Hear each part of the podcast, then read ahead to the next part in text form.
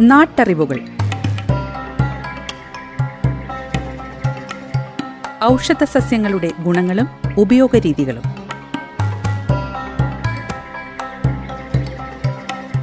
നിർവഹണം സിന്ധു ജസ്റ്റിൻ.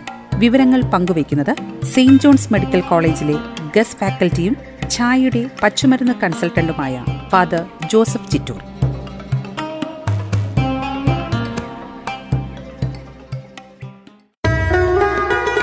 നമസ്കാരം പ്രിയ ശ്രോതാക്കളെ. നാട്ടറിവുകളിലേക്ക് ഹൃദ്യമായ സ്വാഗതം. ഇന്നത്തെ നാട്ടറിവുകളിൽ മരലിന്റെ ഔഷധ ഗുണങ്ങളെക്കുറിച്ച് മനസ്സിലാക്കാം. ഉഷ്ണമേഖലാ പ്രദേശങ്ങളിൽ വന്യമായി വളരുന്ന വിഷഹര ഔഷധമായി ഉപയോഗിക്കുന്ന ഒരു സസ്യമാണ് മരൽ. പാമ്പിൻ വിഷത്തിന് പരിഹാരമായി ഈ ചെടിയെ ഉപയോഗിച്ചു വരുന്നു. രാത്രിയിലും ഓക്സിജൻ ഉണ്ടാക്കാൻ കഴിവുള്ള ഒരു സസ്യമാണ് മരൽ.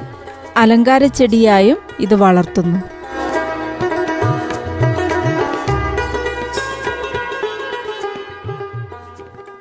കറ്റാർവാഴ പോലെ ഇരിക്കുന്ന ഒരു ചെടി.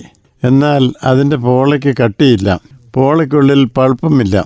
പോള ബലമുള്ളതാണ്. അതിന്റെ കാണ്ഡം നല്ല കട്ടിയുള്ളതാണ്. അതിൽ നിന്ന് വേറിറങ്ങിയാണ് സാധാരണയായി കൂടുതൽ വളരുന്നത്. അത് നിലത്ത് നന്നായി ഉറച്ചു നിൽക്കുകയും ചെയ്യുന്നു. ചെടി വളർന്നു കഴിയുമ്പോൾ അതിൽ നിന്ന് പൂങ്കലി ഉണ്ടാകുന്നു. നേരെ മുകളിലേക്ക് പോകും. കുലയിൽ അഞ്ചെട്ട് പൂക്കളുണ്ടാകും. പൂക്കൾക്ക് പച്ച കലർന്ന വെള്ള നിറം. ഇലകളിൽ നിന്നും പുതിയ ചെടി ഉണ്ടാകും പ്രഗന്ധത്തിൽ നിന്നും ആണ് ചെടി ഉണ്ടാകുന്നത് ഇതിനെ ഒരു വിഷഹര ഔഷധിയായിട്ട് കാണുന്നു. അതിനാൽ തോട്ടങ്ങളിൽ നട്ടുപിടിപ്പിക്കുന്നു. പ്രകന്ധത്തിൽ നിന്ന് തൈകൾ ഉണ്ടാക്കി നട്ടു വളർത്തുന്നു.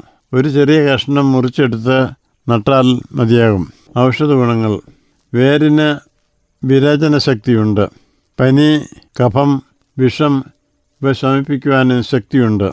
ചെവിവേദനയ്ക്കും ചെവിയിലെ പഴുപ്പ് മാറാനും ഉപയോഗിക്കാം. ഉപയോഗങ്ങൾ. ചെവിവേദനയ്ക്കും ചെവിയിലെ പഴുപ്പിനും. മരലിന്റെ കിഴങ്ങ് ഇടിച്ചു പിഴിഞ്ഞ നീര് രണ്ടോ മൂന്നോ തുള്ളി ചെവിയിൽ ഒഴിച്ചാൽ ചെവിവേദനയും ചെവിയിൽ നിന്ന് പഴുപ്പ് ഒലിച്ചു പോകുന്നതും മാറും. തൊണ്ടവേദനയ്ക്കും കഫക്കെട്ടിനും. ഇതിന്റെ കിഴങ്ങ് ഇടിച്ചു പിഴിഞ്ഞ നീര് അഞ്ച് മുതൽ പത്ത് വരെ മില്ലി. അല്പം തേനും ചേർത്ത് രണ്ടോ മൂന്നോ നേരം ഉപയോഗിച്ചാൽ ചുമയും കഫക്കെട്ടും തൊണ്ടവേദനയും ശമിക്കും. കുട്ടികളുടെ തൊണ്ടവേദനയ്ക്ക് തൊണ്ടവേദനയ്ക്കും തൊണ്ടനീരിനും മരലിന്റെ ഇളയ കൂമ്പ് അരച്ച് തേൻ ചേർത്ത് കൊടുത്താൽ ശമിക്കും. നാട്ടറിവുകൾ. ഔഷധ സസ്യങ്ങളുടെ ഗുണങ്ങളും ഉപയോഗരീതികളും.